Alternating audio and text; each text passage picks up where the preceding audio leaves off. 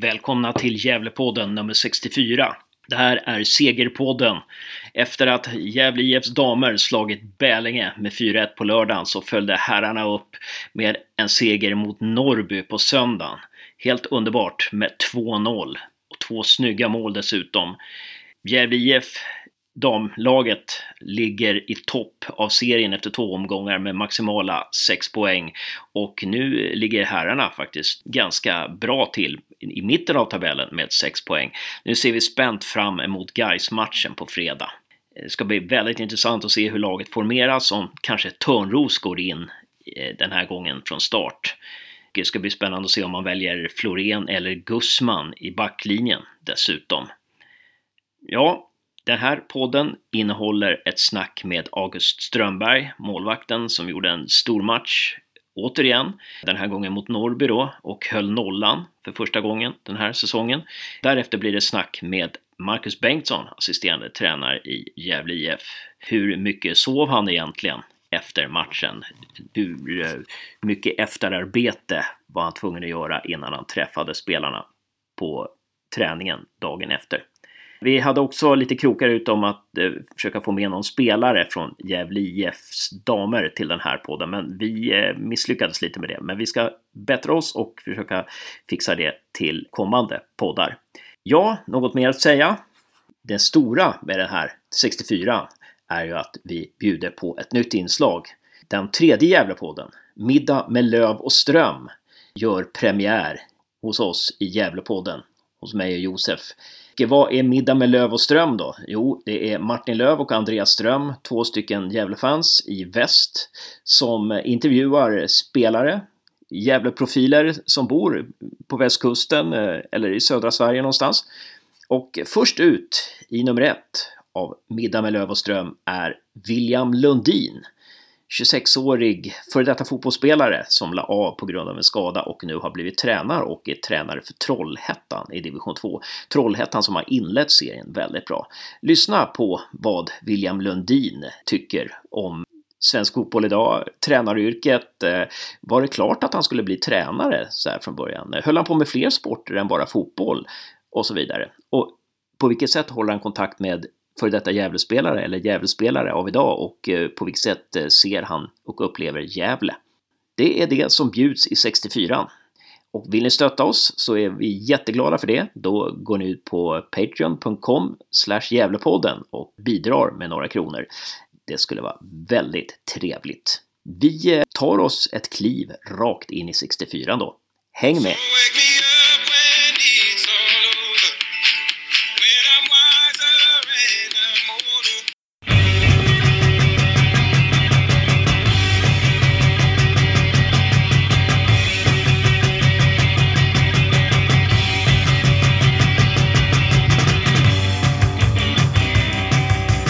Välkommen till Gävlepodden 64, August Strömberg. Tack så mycket. Och grattis till en jättebra match igår. Mm, tack, tack. Det var skönt. Viktig seger för oss. Eh, och, eh, hur skulle du beskriva din match? Hur, hur, hur såg liksom matchen ut från ditt håll där? Eh, hur, tyckte, hur skulle du beskriva försvarsspelet igår? Jag tycker vi gör en väldigt bra försvarsinsats. Eh, Norrby är ett tungt lag att möta. De är fysiskt starka, lyfter in mycket bollar i box och bakom backlinjen och så. Ehm, jag tycker vi sköter det bra. De får väl en del tillfällen. De eh, tar in bollen i straffområdet och fyller på med väldigt mycket folk som är starka i luften. Och, ehm, så jag tycker att vi eh, är, eh, står upp bra och får bort det mesta och blockar mycket skott. Eh, en bra försvarsinsats. Hur, vad skulle du säga, nu kommer ju Nathan Sansara eh, upp eh, också. Va, vad skulle du säga, vad betydde hans närvaro? Eh, ja, han är en eh, väldigt aggressiv spelare. Eh, duellstark eh, och en eh, ledartyp. Så eh, det är klart att det, det kan man inte få för lite av. Försvarsspelet då, om du jämför försvarsspelet igår gentemot Degerfors då, hur, hur, hur, hur var det skulle du säga? Jag tänker tillbaks lite. Ehm, det var väl lite olika matchbild så kan man säga. Mest för att Norrby spelar ju en annan typ av fotboll än Degerfors. Eh, de lyfter inte in eh, bollar på samma sätt. Eh, de spelar ju längre spel Norrby och lyfter in mycket bakom som jag var inne på innan. De trycker in mycket bollar i boxen så att det blir väl lite mer duellspel mot Norrby och det, det löste vi galant. Ja, just det. Just det. Så, så vilket, lag var, vilket lag skulle du säga var svårast att stå, vara målvakt mot? Degerfors eller, eller Norrby? Jag skulle nog säga Norrby faktiskt. Uh, man utsätts lite mer för lite annorlunda situationer kanske. Ja, nej men det, det är ett jobbigt lag att möta. Det håller nog alla med om. Om du jämför Norrby i höstas mot igår. Hur, vad var den stora skillnaden? Eh, ja, det var ju samma typ ändå tycker jag i höstas. Eh, både då och nu är de ett lag som känns som de verkligen krigar för varandra och alla, alla jobbar 100 procent varje match. Och de är liksom ett, ett lag som eh, jobbar tillsammans. Eh, och det tycker jag väl var... Eh, det är väl så de har känts både nu och i förra hösten, tycker jag. Eh, sen kanske de har sett till försvarsspelet ännu mer. Jag vet inte riktigt hur resultaten av tidigare matcher, men jag vet att de har tagit, haft lite bättre poängskörd nu än vad de hade förra året. I det här läget. Känslan var ju nu att Norrby hade mycket bättre anfallare. Än med ja. Erike Jarsovat och Lasse Nilsson. Absolut, de har ju lite mer spets där också. Så det är klart att det, det hjälper dem helt klart. De, eh, ja, det är två väldigt bra uh, spelare såklart. Så det, det är nog ett lyft för dem. På vilket sätt gjorde det ditt jobb svårare igår? Med att ha Nilsson och Jarsovat på toppen, till exempel Watson som de hade tidigare år? Nej, det var egentligen inte jag kände av eh, just igår i och med att de, eh, Eh, de kom inte till så mycket lägen eh, mot mig. Eh, så och jag tycker inte, ingen av dem var väl jättedelaktig annars. Vad jag minns så var några avslut kanske som vi blockade och så men för min egen del så tycker jag inte att det påverkade mig att de två var på planen. Du, har ju gjort två såna här superräddningar i de här två senaste matcherna. Dels på eh, Degerfors frispark där eh, som gick vid din eh, högra stolpe. Och sen så gjorde du en räddning på ett närskott också mot eh, Norrby igår i, kan ha varit 65 minuten eller någonting. Håller du själv med om att det här var de två svettigaste räddningarna i de här två senaste matcherna? Ja, men det, det kanske det var. Uh, ja, det var väl igår var det inte så mycket liksom man fick slänga sig på utan det var väl mest... Jag hade en del nickar och så som hamnade ganska rakt på mig så det var mer att, att stå rätt och uh, vara med. Men eh, det är väl de två räddningarna, lite mer avancerade räddningar jag fått göra. Ja, och som ni hörde där, ni hör att eh, August sitter på tåget där. De ropade precis ut Arlanda. Eh, så att eh, det, det, är inget, det är inget fel med era, med, med era liksom, lyssningsutrustningar utan det är precis som det ska vara där. Eh, nej, men, men eh, den här frisparken då som du räddade mot Degerfors. Eh, vill du berätta lite om den räddningen där? Hade du, som, kändes det som att de sköt i det hörn där du var beredd eller hur, hur vill du berätta lite om det? Eh, ja, just att de föll upp med en vänsterfot så kändes det som att den eh, skulle komma där. Eh, sen är det väl inget man... Eh, eh vad man läser som målvakt så ska man ju aldrig tjuva. Men eh, eh, man var nog lite mer beredd på att den skulle hamna där i andra hörnet. E-, e-, en sak som jag funderade på igår, det var ju det att Norrby började med bollen och började med att ni, du hade solen i ögonen. Det måste ju betyda att ni valde eh, att ha solen i, i ögonen första halvlek, eller? Ja, faktiskt. Um, jag sa till Ante att vi ska gärna börja på den sidan för det, um, den var nog ännu värre i andra tror jag eftersom den stod lägre då. Uh, så det är väl sånt vi kollar lite innan matchen. Men vilken halvlek man tror att solen är värst för den kan vara ganska jobbig ibland. Sådana soliga fina dagar som igår. Det var ju grymt scoutat alltså. Mm, faktiskt. Det var, det var, det var bra, bra val det tur att vi vann till slut. Och, och jag menar, det, det, kan ju ha spelat in när, när Adam där eh, tar emot den där långa bollen. Alltså, den, den måste ju varit svår att se i det skenet, eller? Ja, det kan vara. Man kan tappa bort bollen i solen och det kan ställa till lite problem.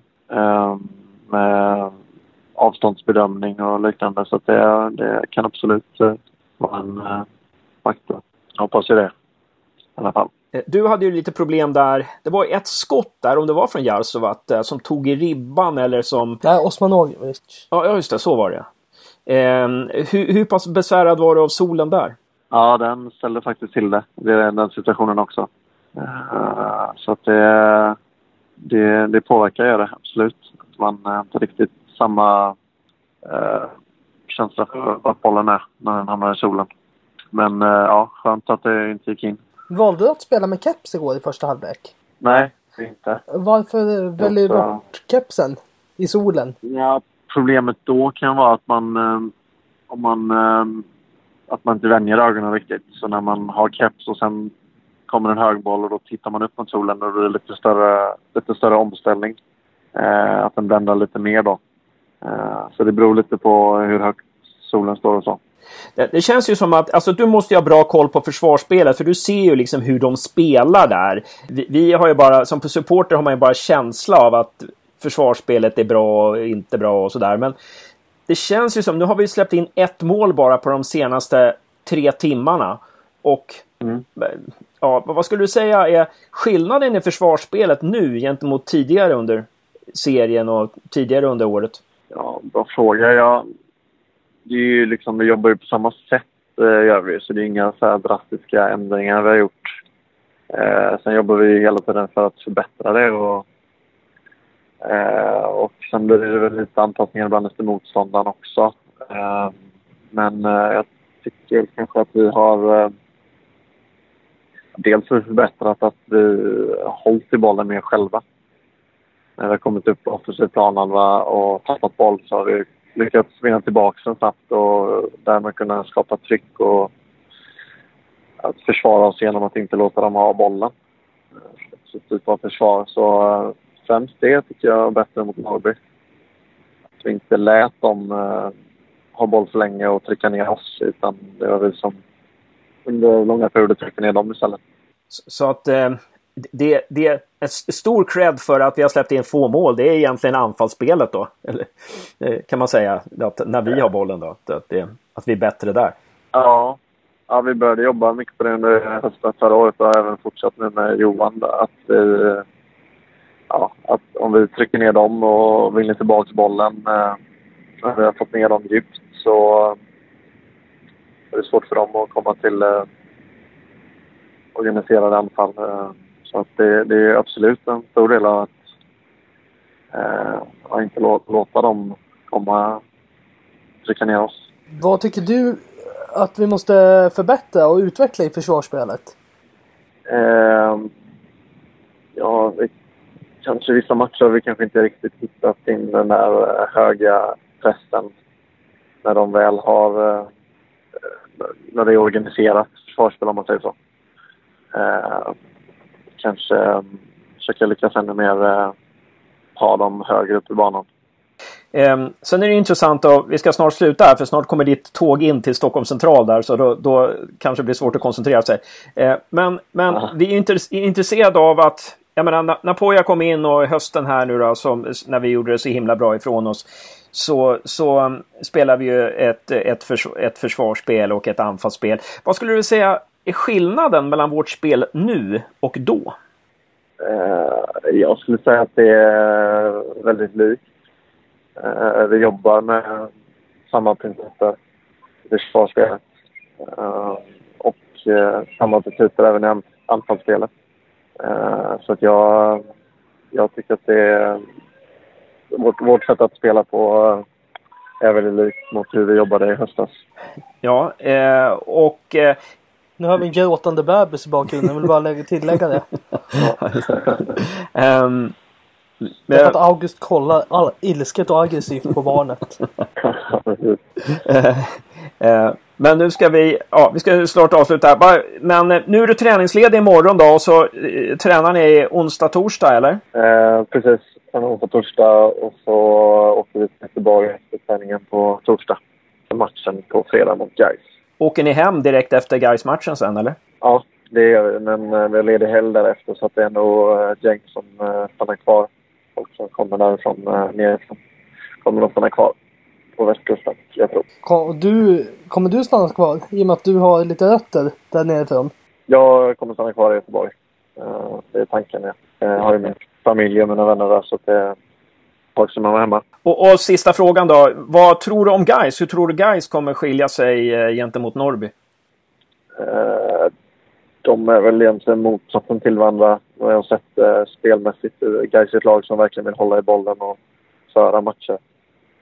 Uh, och uh, Norrby, som vi har varit inne på, ett lag som spelar mycket rakare och fysiskt. Så det, matchbilden skiljer sig nog en del. Uh, Gais är väl lite mer likt oss i sättet att spela. Så um, den kommer nog skilja sig åt en del mot Norrby-matchen. Jag tror. Ja, det ska bli intressant. Stort lycka till August på, på fredag. Mm. Tack så jättemycket. Tack. Och ha en trevlig dag och morgondag i Stockholm. Ja, ja tack, tack. Detsamma.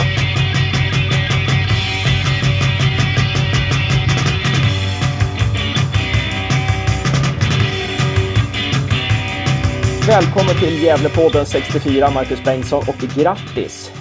Dubbelt tack, får man säga då. Ja, det, det har ju gått eh, två dagar efter segern mot Norrby nu och eh, vad, vad, kan man säga vad den här segern betydde, mer än att den gav tre poäng? Eh, ja, men det finns väl massa saker. Dels att vi jag tycker att vi visar upp en bra prestation. Eh, bättre än vad vi har gjort tidigare. Och det är ett läge som är ganska tufft med, med ett spelschema som är... Det är Gais Norrby borta. Och eh, sen att vi kan ta tre poäng i den första matchen ger oss, ger oss lite självförtroende och vi känner att vi har tilltro till till vårt eget spel och att till att vi kan, kan ta poäng. Så att de där tre poängen satt, satt väldigt bra. Och det, det som sagt, jag sa, har sagt tidigare att vi har ju den här träningsveckan lite, lite enklare också på något sätt. Att vi, vi kommer med högt huvud in i den. Ja, ja men vad bra. Det, så att det, det var lite mer än tre poäng. Och du säger tätt matchande, för det är ju, det är ju verkligen det med, med match på söndag och nu match på fredag också. Eh, kan det finnas en fördel med det? Att, att ha tätt matchande också? Ja, det, så, det är ju ganska fördelaktigt på det sättet att vi kan... Vår träningsvecka blir ju ganska komprimerad och enkel. Eh, och eh, det, det, är rätt skönt att liksom fokusera på nästa uppgift. Sen är det nog inte så skönt när vi har två rejäla bortaresor och vi, vi åkte buss hem och kom hem vid kvart i fyra i igår. Eh, och sen så ska vi åka ner till, till Göteborg igen på torsdag. Så det, det blir lite väl jobbigt kanske att ha det vecka in och vecka ut med, med de bussresorna. Ja, just det. Och sen så ska ni ut till västkusten. Ni ska ju liksom ut till väst igen. Kan det finnas en fördel med det? Att, att man ska, ska till samma ställe på något vis? Att man upprepar samma rutin eller någonting sånt där? Det är nog ingenting som jag har tänkt på tror jag, men det kanske, jag, jag hoppas att du har någonting på spåret här.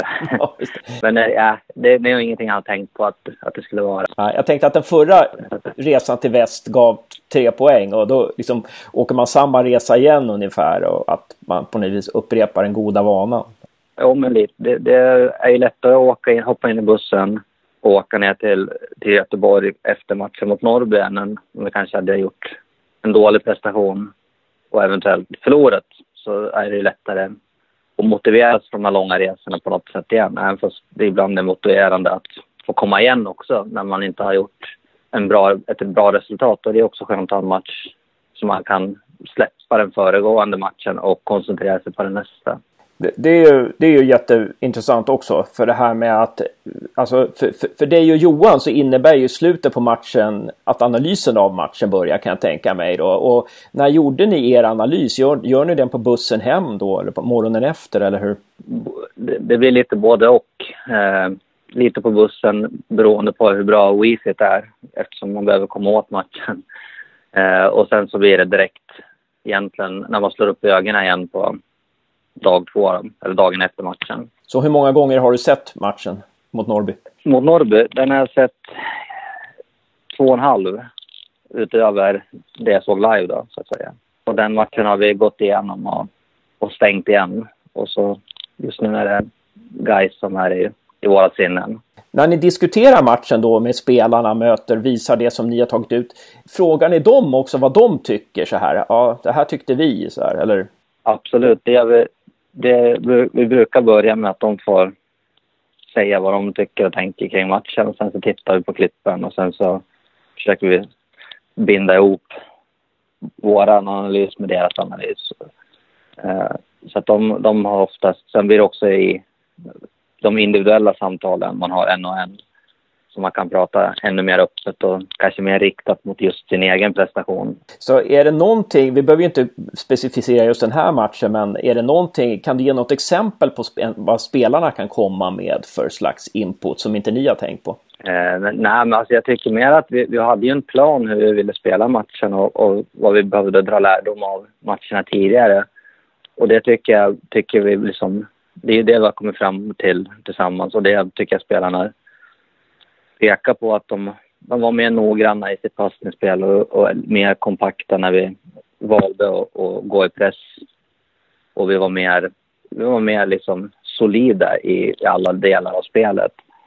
Och det var väl det som vi pratade om efter Degerfors och inför den här matchen. Och, och utifrån hur vi ville spela matchen så, så, så känner de sig nöjda i stora delar. Är det någonting du kan dela med dig av när det gäller förbättringar? Vad du tycker, eller vad ni tycker ska förbättras lite? Alltså, du tänker att inför framtiden? Ja, eller? precis. Någonting som kan göras ännu bättre än så ni, det ni gjorde mot eh, som ni gjorde mot Norge? Eh, jo, men så är det. Det finns ju hela tiden saker vi kan göra, både på individuell bas och lag. Vi har lite saker i vårt försvarsspel som vi behöver, behöver rätta till utan att säga allt för mycket. Som vi känner att när vi tittar på bilderna igen, att vi, vi löste det. Men eh, vi kanske inte ska utsätta oss för de situationerna alltför ofta. Så att man, kan, man kan lösa en situation ibland, men uppstår den flera gånger så kommer det till slut kosta oss troligtvis ett mål eller, eller så. Det måste ju vara någonting som talar om att försvarsspelet börjar bli bättre när man bara släpper in ett mål på tre timmars fotboll som jag har gjort nu mot Degerfors och Norrby. Absolut. Jag tycker att det är, vi visar väldigt uppoffrande spel och jag tycker vi, försvarsspel. Jag tycker att vi, vi, vi försvarar kollektivt i stort sett hela tiden. Det, det är många löpningar när vi kollar på våra GPS-system att vi har, vi har förflyttat oss väldigt mycket i både vårt anfallsspel och vårt försvarsspel. Så det, det, det är absolut ett steg på rätt, på rätt väg, så att säga. Ni övergav experimentet med, med en defensiv mittfältare precis framför backlinjen, den här Gussmans position som man hade mot Degerfors. Var det på grund av Gussmans sjukdom eh, eller var det på grund av att eh, Norrby spelade annorlunda än Degerfors? Det var mer att det passade just i den här matchbilden att spela som vi gjorde. Alltså, den matchen mot Degerfors var unik på sitt sätt då vi spelar ganska snarlikt vi och Degerfors och då hamnar vi i, i dåliga numerärer om vi ska spela precis likadant. Eh, så då var tanken med Gusman en sak, men det var inte ett sätt som vi tänker jobba med, vad ska man säga, kontinuerligt, utan det blir nog mer en, en taktisk del för en viss precis match. Så att den här matchbilden passade oss bättre att spela som vi ja, som vi brukar göra. Utan, utan, och det hade inte någonting med Gusman att göra i sig. Ja, hur är det med Gusman? Eh, har, har, han kommit tillbaka efter sjukdomen eller? Nej, han, är fort, han var sjuk igår. Eh, jag har inte varit i kontakt med honom under, än under dagen så vi får se. Men det ska nog inte vara något problem. vi, vi är lediga idag så att imorgon är, tänker vi nog att han tränar, eller hoppas.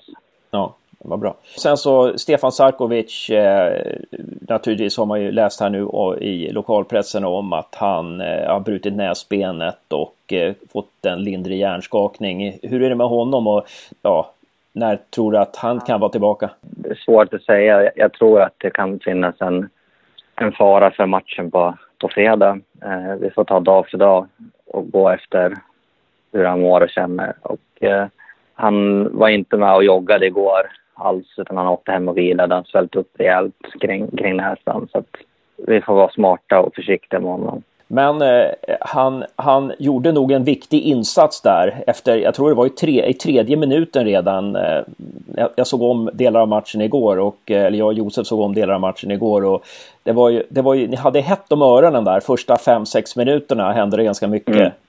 Eh, och eh, han gjorde ju en viktig brytning där. Eh, men det kändes som en ganska en nyckel där på något vis. Att ni klarade de där första 5-6 minuterna och sen så åt ni in i matchen på något vis. Eh, nej men eh, ofta så vill ju lag sätta sin prägel på hemmaplan och trycker på och vill visa, visa liksom att sätta standarden på en gång och det tycker jag att de gjorde och vi som du säger, vi, det var ju speciellt i det här läget som var, var väldigt det var ett väldigt hett läge liksom, där vi till slut löste det med uppoffrande spel. Eh, och klarar man av den där första stormen så, så brukar det jämna ut sig och sen så, så sätter sig matchen ganska liksom rejält. Utan det är ju oftast inledningen av båda halvlekarna som kan vara lite vanskliga ibland. Att, att ena laget går ut stenhårt för att visa vilket, vilket, vilken matchbild de vill ha. Och det är fantastiskt att ni håller Norrby på noll mål. Alltså deras, för deras anfallsspel är ju inte att leka med. Alltså. Nej, det har vi ju sett nu när vi analyserar dem. Att de, är, de skapar ju mycket målchanser. De är tunga att möta och de, de gör väldigt ofta mål. Det var likadant förra året. Det var inte många gånger de inte gjorde mål. Utan det är, de både släpper in en del och gör väldigt mycket mål. Men den här matchen fick vi liksom bra kontroll på den då tycker jag. Jag måste ju säga någonting om Nathan Sansaras betydelse. Alltså vi, vi, fansen har ju pratat mycket om David Fällman. Att sällan har väl en spelare betytt så mycket som ett lag som Fällman. När han försvann så, så liksom föll Gävles försvarsspel ihop lite. Och, och det, det, är ju lite som med Nathan Sansara. När han kommer in, alltså det känns ju som att oj, den här spelaren skulle man skriva livstidskontrakt med på något vis. Jag vet inte vad du säger om hans betydelse.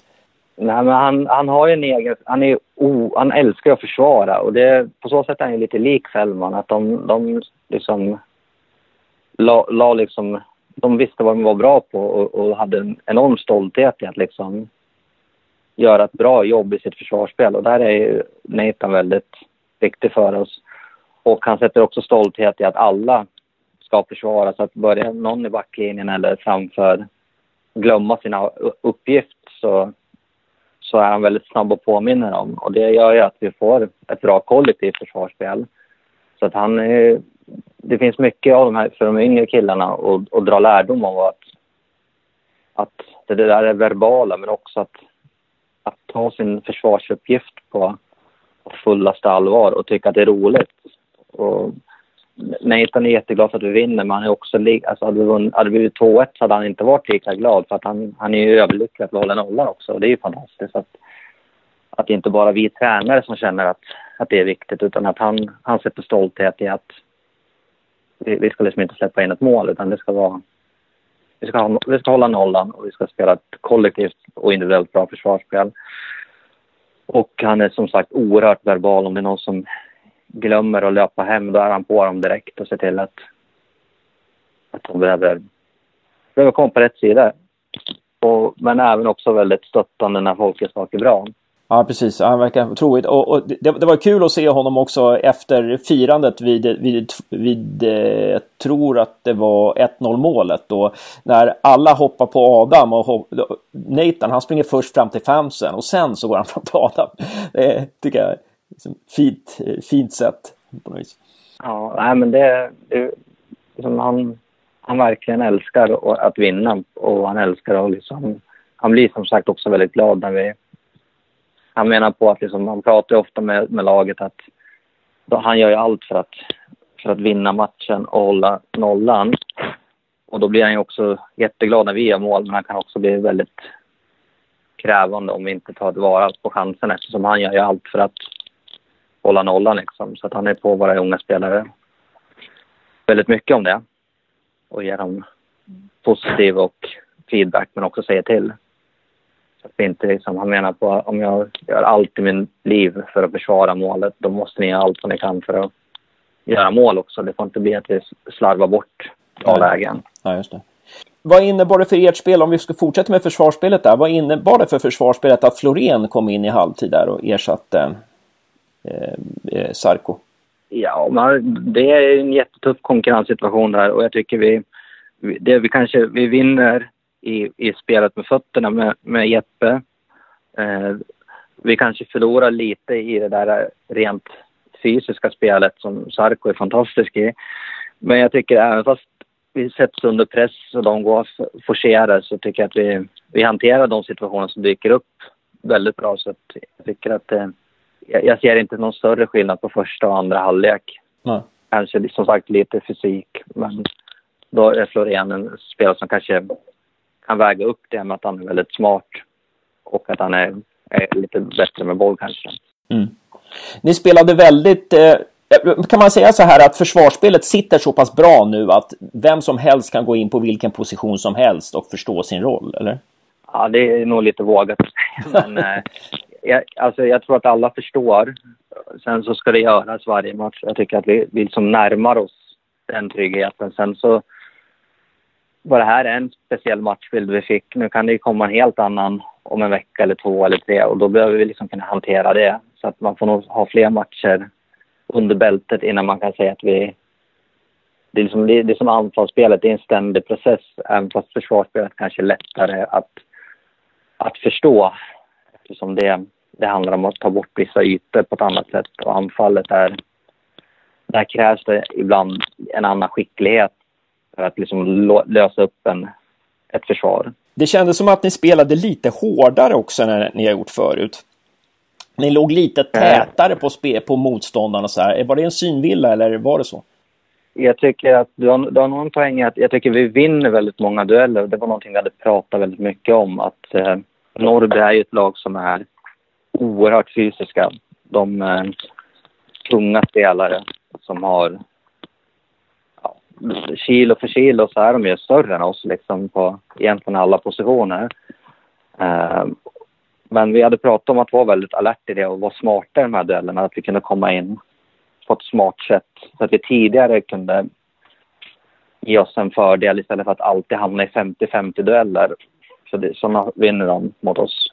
Ja, precis. Ja, men det, det, kanske måste vara så i en elitmatch att man, man eh, för att hävda sig på den här nivån så måste man räkna med att ta ett par gula kort per match. Man får inte vara rädd för det om, det, om vinsten står och faller med det på något vis. Nej, utan det handlar om att Alltså vi ska inte spela fult eller osportsligt, men vi ska ta alla dueller som vi kan. Och ibland så, så, så förlorar man en duell och kommer lite snett på det och kanske får ett, ett kort av den anledningen. Men att vi ska in i allting och som sämst så ska vi väl få ett frispark emot oss. Vi ska liksom inte förlora någon duell cleant så att det blir gata för dem. Det tycker jag att vi är. Vi, vi, vi är inne i alla dueller på ett väldigt bra sätt oavsett kilorna för eller emot så att säga. Och även om, även om vi förlorar duellerna så ska vi gå in i dem och motståndarna ska känna liksom att nej fy fan nu kommer den där spelaren igen.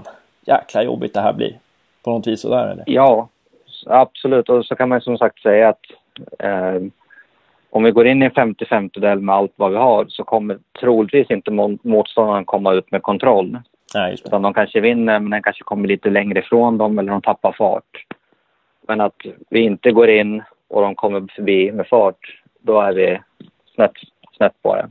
Eh, sen måste vi säga bara någonting om målen också. Det är, båda målen är otroligt tekniska nummer. Eh, Adam som tar ner en, en boll och får med sig den i samma rörelse och Kralj som lägger bollen till rätta och som dunkar upp den i krysset. Det, är, eh, ja, det vittnar väl om att vi har spelare med otrolig teknik. Ja, och jag skulle vilja dels målet som, som eh, Adam gör föranleds av att vi är väldigt, vi, vi är väldigt aggressiva i vårt försvarsspel som gör att JB kan kliva in framför och slå en smörpassning kanske man inte ska säga, men han vinner bollen och sen så gör Adam det fantastiskt bra. Och mål, det som föranleder Antons mål är en sekvens där vi spelar ett bra försvarsspel. Piotr vinner sin duell och transporterar bollen.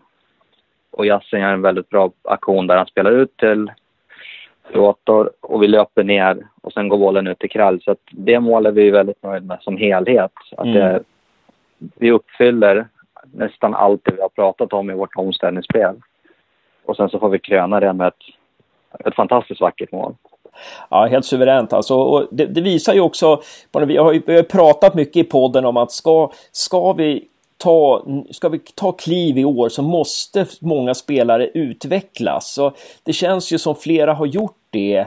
Ehm, jag tänker Louis Kangas kommer in på slutet där och gör en jättebra insats. Hosni har, varit, har ju verkligen utvecklats i vår.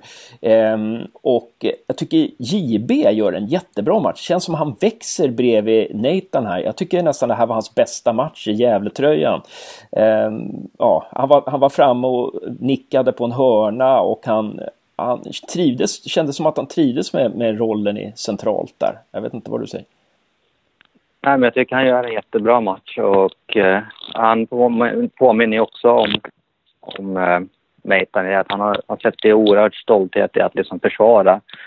Och det man, in, det man missar tror jag också det är att han, han är i vägen och blockar oerhört många skott liksom som gör att, att Strömberg inte behöver ingripa i, i och med att han, han är där och, och, och liksom är aggressiv i det spelet.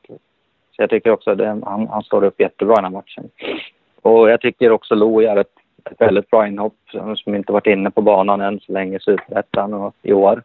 Och eh, kommer in och visar verkligen att han, att han är att räkna med. Eh, sista frågan här. Eh, vi ska inte fråga. Vi har pratat med August Strömberg igår, jag och Josef. Så vi, vi pratade lite om okay. guys och sådär. Så vi behöver inte prata så mycket om det. Men en fråga. Just det här med bänken. Och vi har ju jäd, har jädrans många mittfältare i truppen. Det var någon som skrev det på forumet. Hur, hur ser det ut för, för, eh, för, för ja, mittfältarna här? Igor till exempel. Och Sebastian Sandlund. De, de ja, är de långt ifrån startelvan eller kan, vi, kan det vara så att deras egenskaper behövs mot vissa lag? Eller hur ser du på deras? Nej, men det är väl både och. Alltså för det första så handlar det egentligen alltid om att det är en konkurrenssituation. Eh, hur, hur, hur bänken ser ut kan man ju som inte lägga så mycket värdering i, eller att det finns egenskaper. Utan först och främst handlar det om att, att vara bra, tillräckligt bra. Så att man man tar sin plats.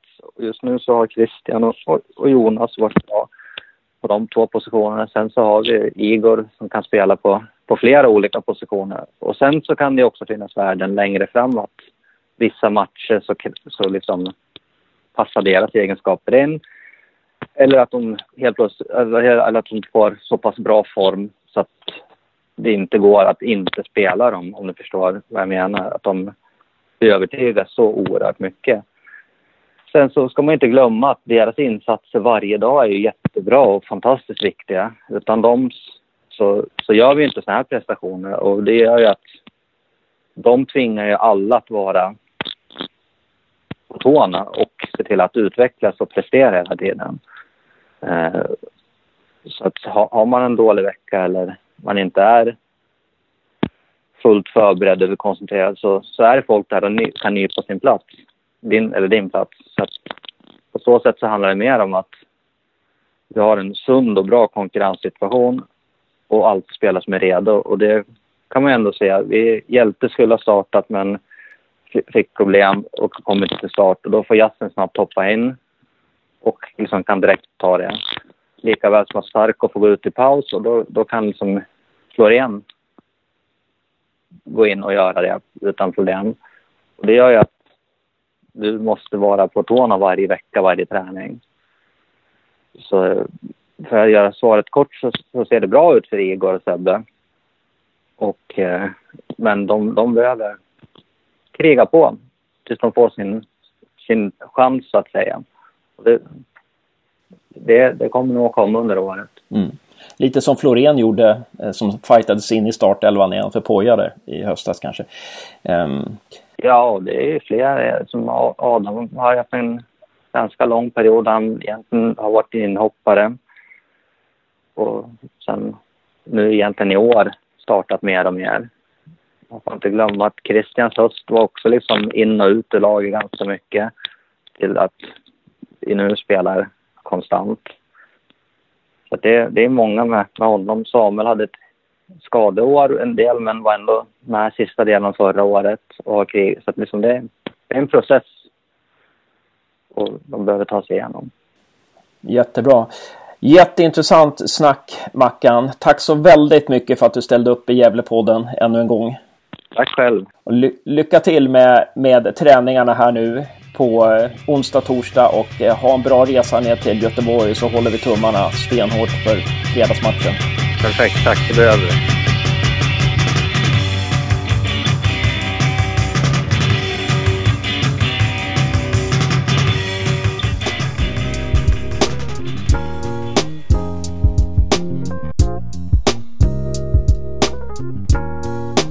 Ja, hej allihopa och eh, hjärtligt välkomna till eh, Middag med Löv och Ström. En eh, podd om Gävle IFs nutidshistoria. Jag, Andreas Ström och min vän Martin Löv kommer att resa runt i Sverige och eh, intervjua gamla Gävle-profiler.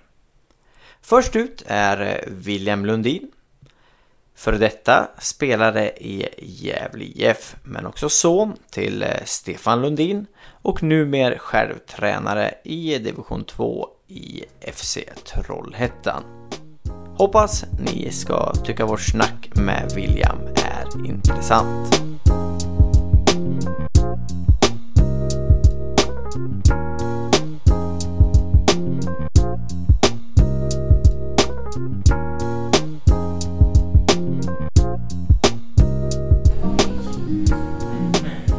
Ja, god kväll och välkommen allihopa till eh, Middag med Lövaström eh, nummer ett. Idag har vi med oss eh, William Lundin. Välkommen! Stort tack! Hur mår du? Jag mår bra, tack. Hur mår ni själva? Jag mår väldigt bra. Förutom att eh, båda mina lag förlorade. Jag hejar på Tottenham. Vi förlorade mot Manchester City. Sen så hejar jag såklart på Gävle också. Och vi förlorade mot eh, Degerfors. Så ja, det är bra förutom det. Ja, det är detsamma med mig. Eh, jag håller ju egentligen inte på något annat lag än Gävle så att eh, eh, jag var arg igår men idag mår jag bättre. Och jag... Eh, vi vann ju med 3-0 igår så att... Eh, den här veckomåendet är bra för mig när vi vinner fotbollsmatcher. Annars är det bra överlag men man, man styrs ju lite av resultatet, hur man mår. Så att, Var det premiär? Eller var det träningsmatch fortfarande? det där var omgång två Okej. Jag i serien. Ja, så att vi, vi kryssade första matchen mot Skofte med 2-2. Eh, och vann igår med 3-0 då. Bra. Så att, eh, Grattis! Tack så mycket. Hur såg spelet ut? Igår Ja. Första halvlek väldigt bra. Uppe i Värmland där vi mötte Nordvärmland. Ehm, väldigt bra. Jag ledde med 2-0 i paus. Gick ner oss lite i andra men hade ändå kontroll på det och gjorde 3-0. Och då var det liksom... eh, Då var det klart att packa ihop och åka hem och ta tre poäng. Så att, eh, det var en, en stabil fotbolls, fotbollsmatch från oss. Skönt. Eh, jag tänkte vi kunde gå in lite på eh, uppväxt, Gävle, Göteborg och eh, så. Du är född i, i Gävle och sedan flyttade du till Göteborg. Det stämmer. Och när hon var åtta år när familjen flyttade ner till Göteborg då. Efter att min far fick jobbet där i IFK Göteborg. Eh, och bodde där tills jag var 19 år. Och sen så tillbaka till Gävle. Eh, när jag skrev på för Gävle IF då. Två år där och sen tillbaka till Göteborg då. Så att man kan väl säga att mina 25 år var 50% Göteborg och 50% i, i Gävle. Ehm, men när du växte upp då, hur, eh, hur är det att vara barn till en... Eh, ja, först var jag ju spelare och sedan blev man en ganska ung eh, tränare liksom. Eller man får flytta runt en del och... Ja, som jag sa, det, han, han eh, fick ju IFK Göteborgsjobbet där när jag var 8-9 år. Men då bodde familjen kvar i Gävle. Eh, och sen tog det något år och sen flyttade vi ner. Men då tog det bara ett halvår eller åtta månader innan han lämnade Blåvitt då, och tog Örebro. Så då flyttade han dit, så det blev ändå pendling sen. Så att, det är ju ett eh, osäkert jobb på det sättet när det gäller vart man ska bo. Så att, eh, men det var inget fläng så för, på något sätt egentligen. Det var ju först Gävle, sen var det Göteborg. Liksom. Och moderklubb är Strömstad Gävle. Stämmer. Stämmer. Eh, om vi går över till eh, eh, ja, juniortiden i, eh, i Göteborg då. Eh, som när du flyttade till Göteborg, vilken klubb började du spela med då? Då började jag i ÖIF, en liten fotbollsförening som eh, har blivit väldigt känt nu de senaste månaderna. För att de har värvat in profiler som Anders Svensson och, och Farndur och så. Eh, och den, den klubben började jag när jag var ja, direkt över nio års ålder då. Spelade i några år. Innan jag gick till IFK Göteborgs Akademi. Eh, Vilken division ligger de i nu? Öjersjö ligger i division 5. Okej. Det är Lagom nivå för Fanerud. Ja, de behöver inte springa. De kan ligga och gotta sig där på mitten. Bara fördela bollarna. Eh, vad hade du för, när du var junior liksom, hade du någon position då? Vad förändrades det sen? Jag spelade en del på mittfältet till att börja med. Runt den 10-12 årsperioden där. Men ju äldre jag blev desto mer backlinjespelare blev det. Framförallt på ytterback då. Som jag sedan var i princip från 15 års ålder upp tills jag slutade. Både Ja. höger back och vänster. Bra på båda fötterna? Jag blev bra. Jag var hyfsad med höger men sen så fick jag en skada faktiskt när jag var 18-19 år i Blåvitt där. Eh, en riktigt ordentlig smäll på högerfoten så när jag kom tillbaka så hade det så ont. Så jag ville inte slå till bollen med högern så att jag, jag fick lära mig att använda vänstern och det var ganska nyttigt. För det blev mycket vänsterback. Och det var en jävla fördel att kunna slå till bollen med vänstern i under press. Så att eh, det får jag ju tacka skadan för att jag blev dubbelfotad för det tycker jag var jag var faktiskt. Eh, hur gammal var du när du gick till IFK Göteborg då? Jag får se nu. Jag skulle fylla 12 år. När jag gick dit. Så eh, från 12 och upp till du gick till Gävle så var det Exakt. IFK? Ja, åt, cirka 8 år där i, i akademin. Ja. Vad hade du för drömmar då som 12-åring? Liksom? Vad såg du framför dig? Var det som alla andra? Ja, det kan jag väl säga. Det var mycket fotboll. Mycket fotboll, både organiserat eh, men också ja, det klassiska efter skolan och under skoltid. Eller på rasterna var det fotboll hela tiden och efter innan träning, efter träning var det fotboll där med. Så att, eh, det är klart man ville bli fotbollsproffs. Hamburgare, varsågod. Jag tänkte att vi kunde prata lite om IFKs eh, akademi. Ja, jag var ju där i åtta år så att eh, det var i och för sig ett tag sedan nu men det var givetvis bra utbildning. Alltså, vad, det, vad det innebär att bli elitspelare och träna så många gånger som vi gjorde. Och även när man blev äldre och i 15-16 års åldern att liksom gå på gymnasiet och träna tre pass på morgonen och fem pass på eftermiddagen plus match. Det var ju en livsstil som man fick leva med. Som, som man blev liksom... Det här måste du göra för att bli elitspelare. Och allt däremellan så var det bra utbildning. Kändes det som att det fanns möjlighet att gå upp i A-laget därifrån? Ja, Kändes det nära? Om du förstår vad jag menar. ja, för man fick ju se spelare som kom in i klubben när vi var 17-18 år som var väldigt bra och blev man tillräckligt bra så kom de upp. Det var ju Robin Söder och, och Bärkeroth och Sam Larsson och de här spelarna som Ja, det kom var upp. ett gäng där. Ja, exakt. Det som var lite synd de, det näst sista året och sista året för oss 92 då. Det var att A-truppen var så väldigt stor. För året, åren innan så hade de så mycket korsbandsskador. Det var den perioden de åkte på 5-6 korsbandsskador. Ja. Och då tog de in nya spelare givetvis. Och så kom ju de här tillbaka. Så de hade en trupp på 20-25 spelare. Och då blev det att det här att gå upp och träna regelbundet kanske försvann lite. Men det är ju det är ju ingen ursäkt för att inte komma upp. Utan var man tillräckligt bra, då kom man upp. Så att, eh, det var en väldigt lärorik period. För bli, Jag tänkte så här, hur, hur mycket liksom har din pappa inspirerat dig för att, när du började med fotboll? Liksom, att det blev fotboll och inte blev handboll? Eller, liksom, eller är det så här DNA? Liksom, att du bara, ah, men jag ska hålla på med fotboll? Eller? sanningen är att jag höll på med väldigt många sporter.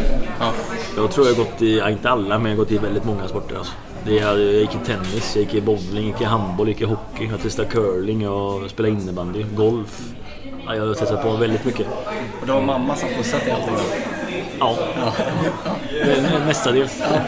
Men det var ju ändå där fotbollen var det centrala. Trots att jag testade på så mycket sporter. Var det fotboll som du kände att du var bäst i också? Eller var det det att du gillar fotboll mer än någon annan sport bara? Jag var bättre innebandy. Du har det? Ja, jag måste säga jag var, jag var väldigt bra innebandy. Hur långt har du kunnat nå där?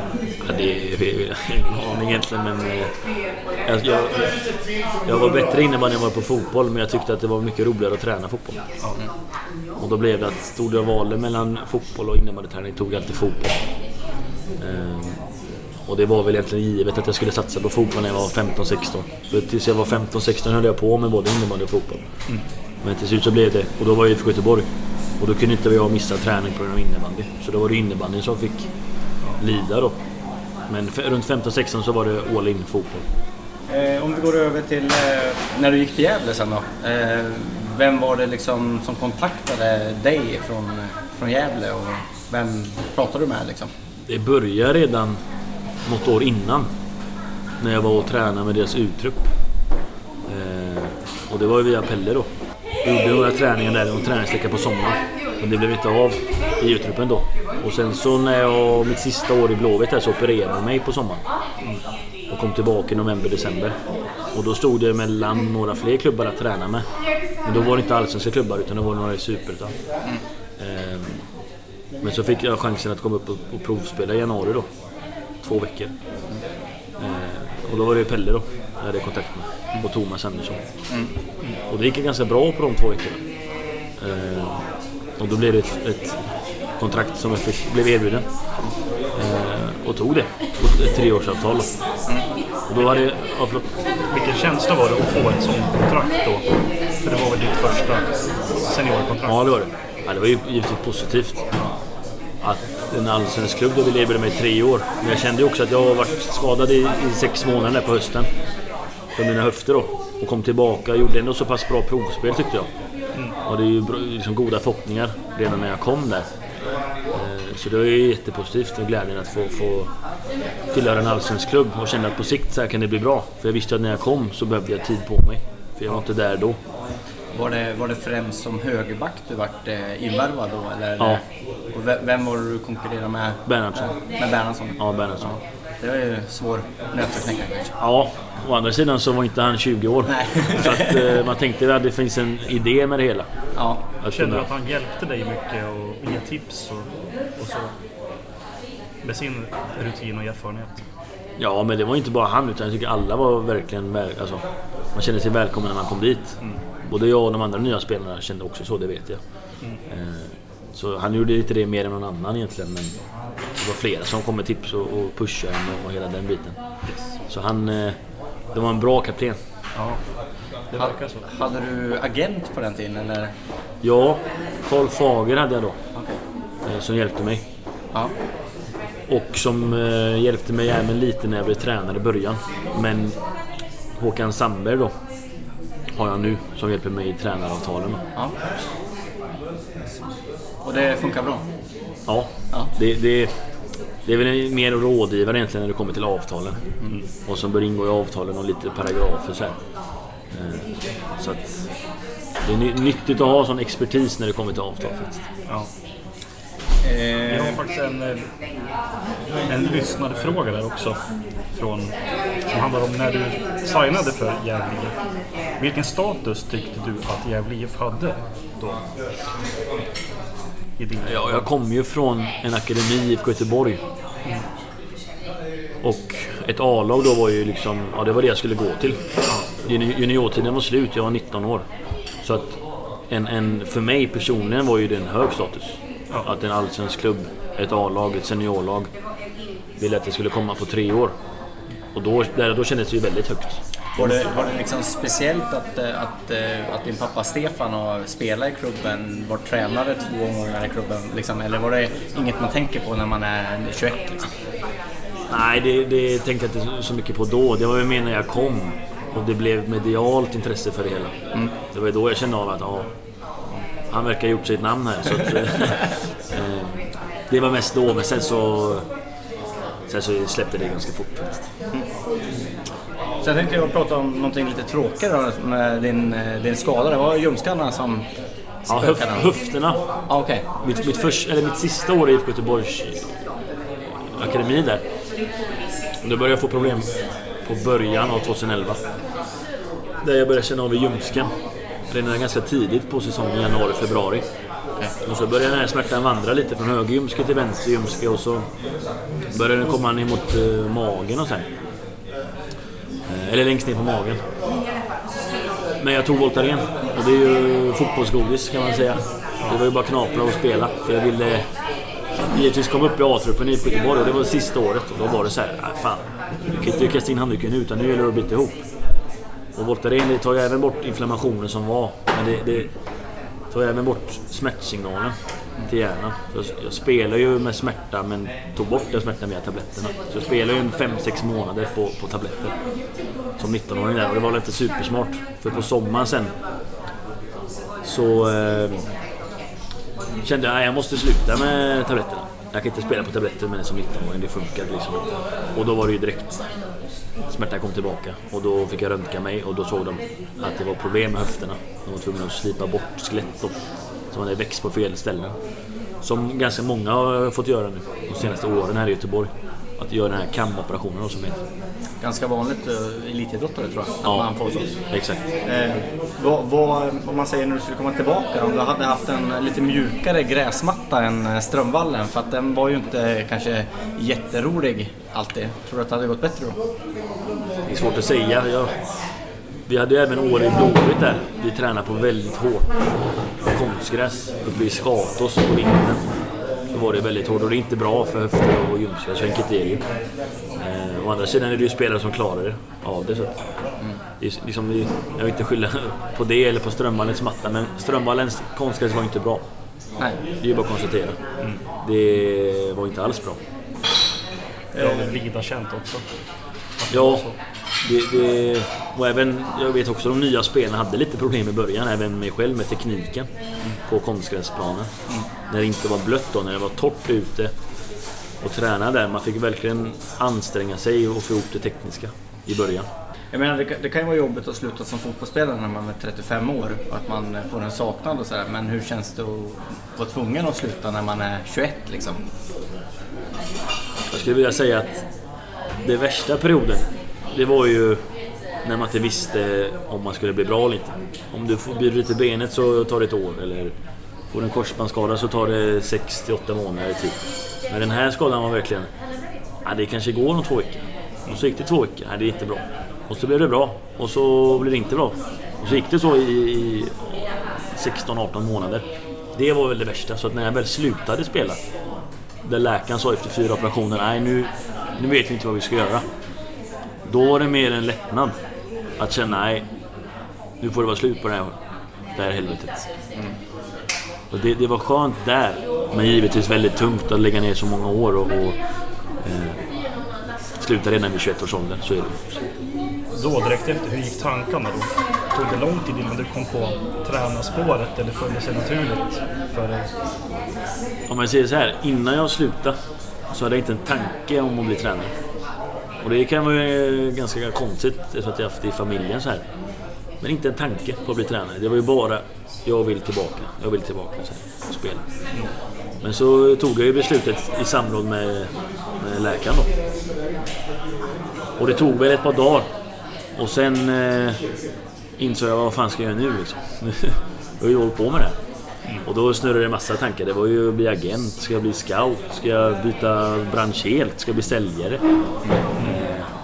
Jag tror du sa det i, i GD också, i den slutintervjun där, att du funderar på att bli agent. Det kan stämma ja. Ja, jag tror att du sa det då. Ja. Eller tränare eller någonting sådär. Så Ja, det verkar något inom fotbollen. Ja, För då kände jag, tittar man på en historik vad jag har pluggat så är det ju bara idrott relaterat, gymnasium så här. Så att det var väl ganska givet att jag skulle bli någonting i, i, i fotboll eller idrott så. Men det tog eh, någon vecka eller månad liksom innan eh, jag kunde på något sätt sortera ut vad är det jag vill göra. För det är, när man är elitspelare så är det glasklart. Du vaknar upp och så ska du träna. Och så är det match snart. Och så är det bra. Väldigt, det kommer väldigt enkelt. Det kommer, det kommer till hela tiden. Det är serverat allting. Men det var det inte då efter, efter slutet. Ehm, har du någon kontakt med någon i Gävle idag? Vi kom fram till att det bara var Lant och kvar sen du Ja, jag tror det. Ja, eh, eller några gamla spelare som du spelar med? Ja, lite sporadiskt ibland så. Ja. Eh, Simon Lundevall och David Fällman och Johan Svantesson. Ja. Var ju ganska nära där. Ibland har jag kontakt med Falsetas. Men ganska få gånger sen, eh, sen jag slutade då. Men, men eh, det är väl de jag kan nämna på rak arm. Som jag har lite kontakt med. Eh, hur mycket följer du Gävle idag då? Jag följer alla resultat. Ja. Det, jag har ju ganska bra koll på, på svensk fotboll så. Allsvenskan till, till division 2. Men jag har inte sett så mycket matcher, måste jag erkänna. Nej. Jag vill se mer, men, men man är ju så inne i sin egen bubbla och sin egen verksamhet så att det är inte lätt att följa alla ah, andra lag. Eh, krockar kanske ibland också? Väldigt ofta. Ja. Jag hade en, en fanfråga där, men det, hur du upplever Gävle idag, ambitioner, trupp och spel. Men då kanske det blir svårt. Ja, det blir svårt. och inte gå in i någonting som jag inte känner att jag har full koll på. Men man kan väl säga efter Pelle lämnade så ville man väl få till någon form av eh, identitetsändring. Eller liksom ändra riktning lite. Och, det kan man säga vad man vill om, men, men de åkte ur. Ja. Och det är fakta. Så man måste nog ställa sig frågan lite och så var man nära att åka ut igen. Då måste man titta sig själv i spegeln. Vad har man gjort egentligen? Så att... Eh, det, det... Däremot så såg jag ju en del på hösten förra året. Och det var jag väldigt imponerad av hur Puja fick till det så snabbt. Ja, det var vi fans också. Det var... Ja, ja, men det var ju så. Vi, vi, jag kände ju liksom att här, vi kan ju, nu går vi upp liksom, med Poja som tränare och jag kanske såg ännu högre där som man gör en Östersund liksom, Ja. eller en, eh, ja, så. Och så skrev han på för IFK och allting försvinner. Ja. Så det var ju bara rätt ner i, i rännstenen igen där. Ja. Eh, eh, och där ligger man väl kvar som fan lite grann och undrar nu hur, hur, hur kommer det att funka nu. Men eh, så, så, så var det ju. Ja, och då ska vi gå över på, på tränarkarriären då. Eh, jag kan väl rabbla lite vad du har gjort så, så kan vi ju eh, gå in på, på lite frågor och så om eh, tränarkarriären sen. Men eh, eh, först var det Örgryte eh, U13 tror jag. Från början. här. U12. U12 till och med. men det som inte är med på vad ska jag säga, det officiella det är att jag var faktiskt en division 6-klubb i några veckor innan jag gick till ÖIS. Jaha, okej.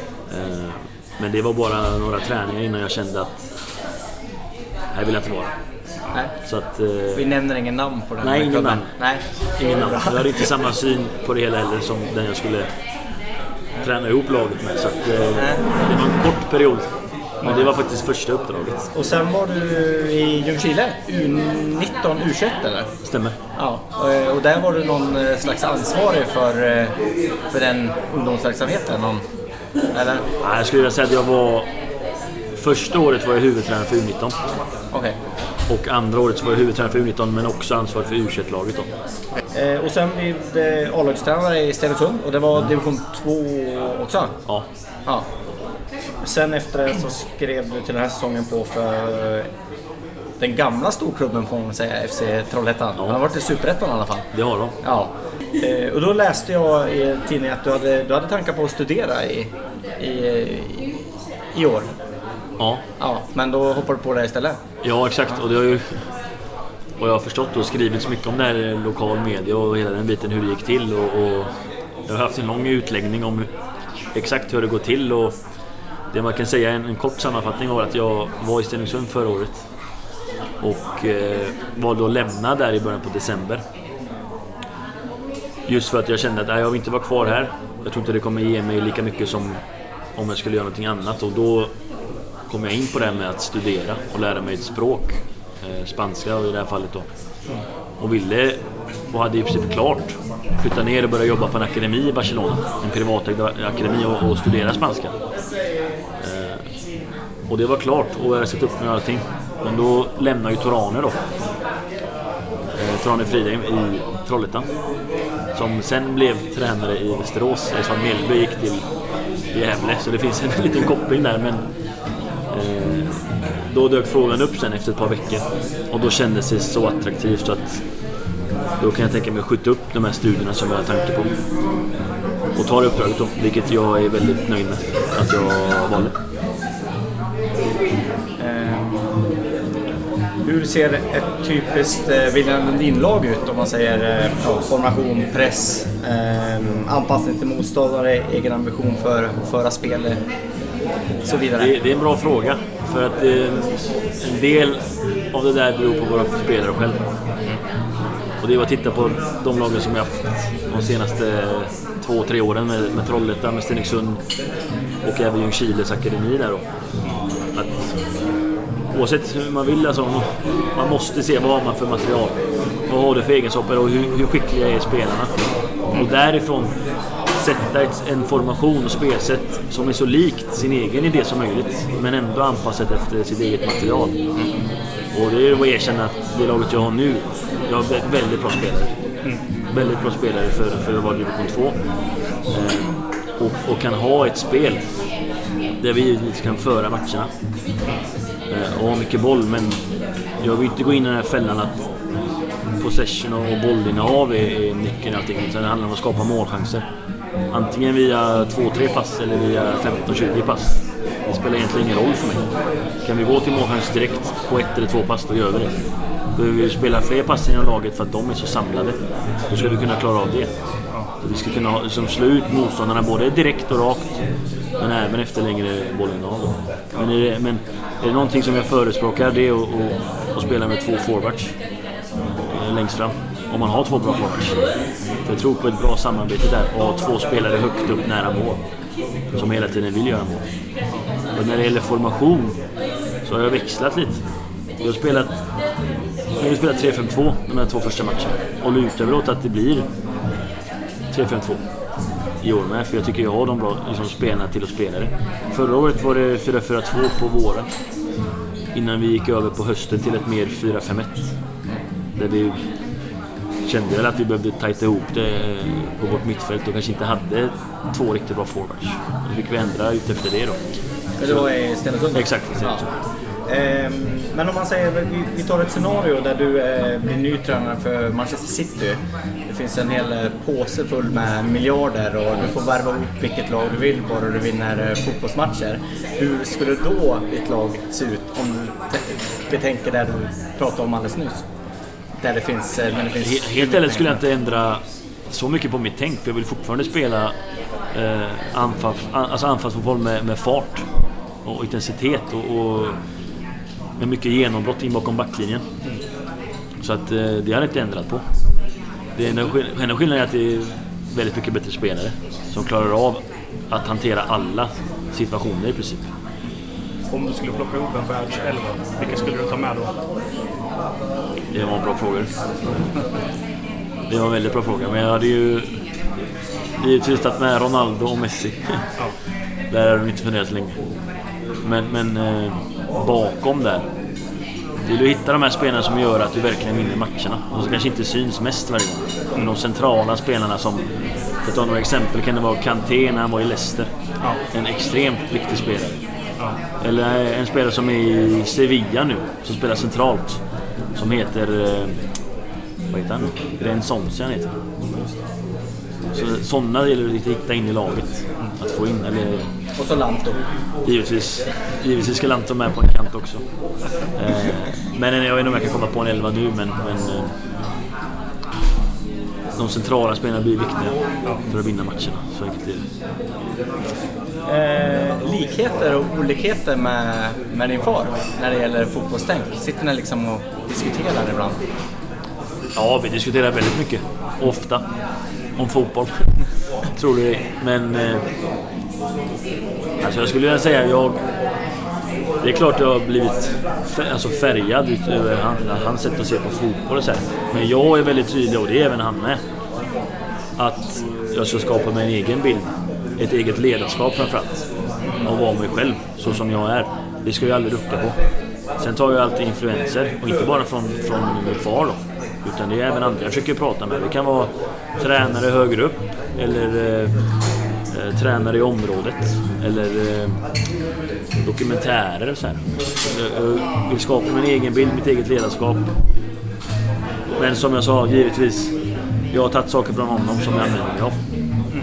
Utan att bli någon form av kopia. För det tror jag är väldigt, väldigt farligt. Eh, vi hade lite mer fanfrågor här också. Nu tycker jag att vi har eh, svarat kanske på två av dem. Men eh, hur ser du på förhållandet psykologi-taktik? Är en fråga. Förhållandet? Ja. Ja. Jag tycker att taktik är givetvis en viktig del i fotboll. Alltså det är ju glasklart. Framförallt roller.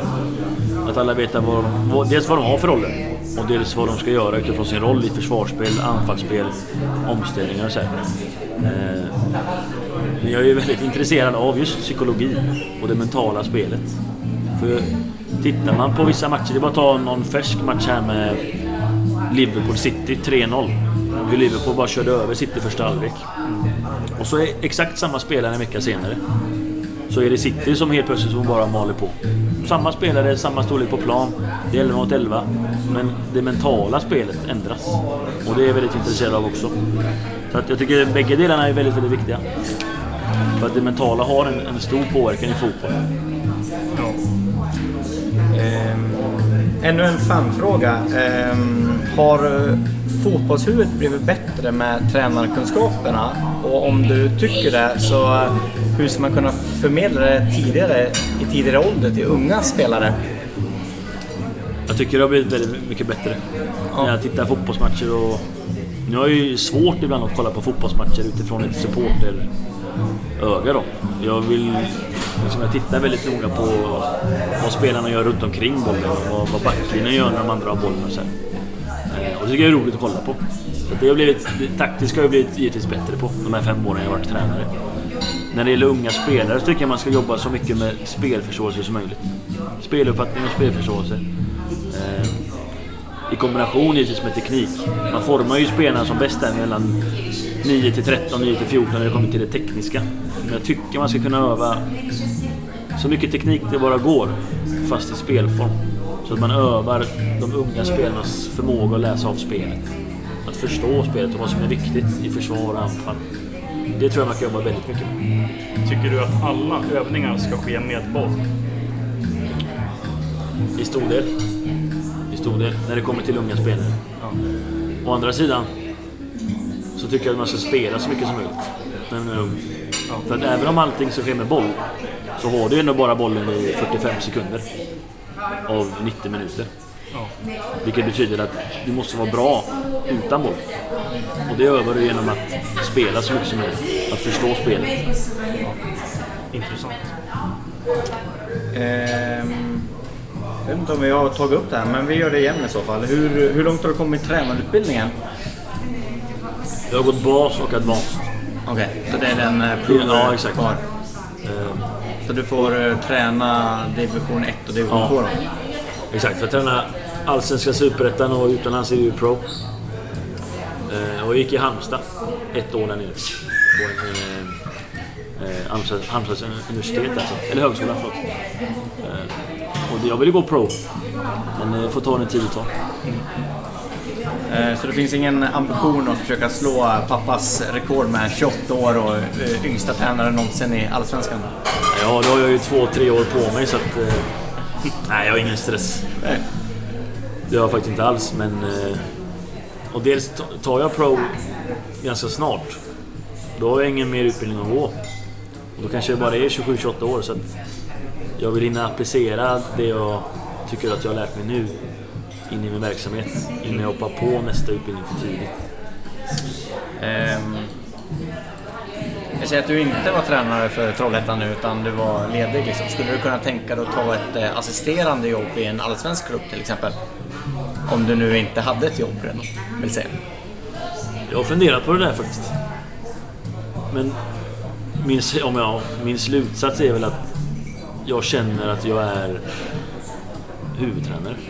Ja. Faktiskt. Jag tycker jag har de, de dragen, eller de personlighetsdragen. Men sen tror jag, skulle frågan komma och ställas på sin spets och beroende på vem det är som är huvudtränare så tror jag det har varit jättenyttigt. Så jag är inte naiv och tänker nej, nej. Jag vill inte vara assisterande utan är det, känns det rätt och man kan gå under någon som är väldigt, väldigt bra. Då hade jag givetvis velat haft det. Så ringer Poja om två år och frågar om du vill bli hans assisterande så kommer du att fundera på det i IFK. Ja, absolut, det är eh, Det här har varit väldigt lärorikt. Helt klart. Ehm, hur, eh, ja, men om, du, om du kollar på din framtid då, hur du liksom ser dig själv om 5, 10, 15 år. Liksom. Vad, vad har du för målbild liksom, med, med din tränarkarriär? Min målbild, jag, jag vill inte sätta några år överhuvudtaget på någonting. Att ja, jag ska vara där om två år eller jag ska vara där om tio år. Men jag är övertygad om att jag tränar Allsvenskan. Det, det är jag övertygad om. Sen när det sker, det får vi se. Men eh, det är väl någon form av målbild. Jag kan se det framför mig. Att jag tränar Allsvenskan. Så att, eh, vilket år det sker, det får vi se. Eh, den här frågan, är du mest lik Poja eller Pelle som, eh, som tränare? När det kommer till det taktiska menar du eller ledarskaps... Ja, båda kanske? Alltså nu, nu... eh, Jag vet, vi tar det taktiska först då. Egentligen så vet jag lite för lite kring, kring Poja för jag har inte haft honom. Jag har inte följt han i någon vecka eller eh, träningsvecka eller någonting sådär. Eh, Men jag skulle säga att det är en mix. Faktiskt. Jag skulle nog... Man kan väl säga att det är- de är varandras ytterligheter så. Eh, Det känns ändå som båda två är, är väldigt noggranna med detaljer. Ja, det är de. Men att, att, att Pelle framstår väl mer som, som, som en fotbollsnörd eller en person som är väldigt liksom taktiskt Ja, eh, det, det, liksom. det tror jag Poja är också. Ja, jo. Eh, Jag tror alla är nördar egentligen. som är fotbollstränare. Men jag liksom... Det är återigen det där med mixen. Att hitta en egen bild av det hela. Men jag tror att... Jag skulle säga att jag är mittemellan dem. Det är ett ganska tråkigt svar egentligen, men, men jag tror faktiskt det. Jag, jag gillar det här. Liksom det, det, det Puja kommer med också. Hur han är som ledare, vilket jag har hört är väldigt positivt. Eh, men också att han sätt att spela. Men jag gillar också det här lite mer eh, som var förr. Lite retro och så. Och inte glömma bort vad var det som gjorde svensk fotboll så bra. Jag vill ha bägge delarna. Jag vill inte gå... Jag vill inte att det ska bara vara det eller bara det andra. Jag tycker att man ska kunna vara mittemellan. Och det är där jag ser mig själv också. Framförallt. Eh, skulle du kunna tänka dig att vara eh, huvudtränare för Gävle IF i framtiden? Om det känns rätt då, så ja. Det, det är absolut. Och så tänker jag egentligen med, med många uppdrag.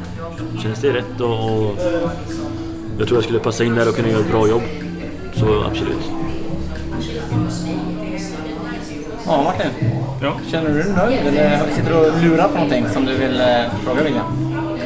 Nej, jag tror inte det. Jag tycker det känns bra. Det var en, en trevlig intervju. Ja, Tack detsamma. väldigt. Mycket intressant som kom fram där. Det är ju så att vi, vi eh, kör igång ett välgörenhetsprojekt här också som eh, vi kallar för Signa bollen. Eh, Och det är så att alla som är med i Middag med Löv och Ström kommer att få signa en fotboll som vi sedan kommer att auktionera ut.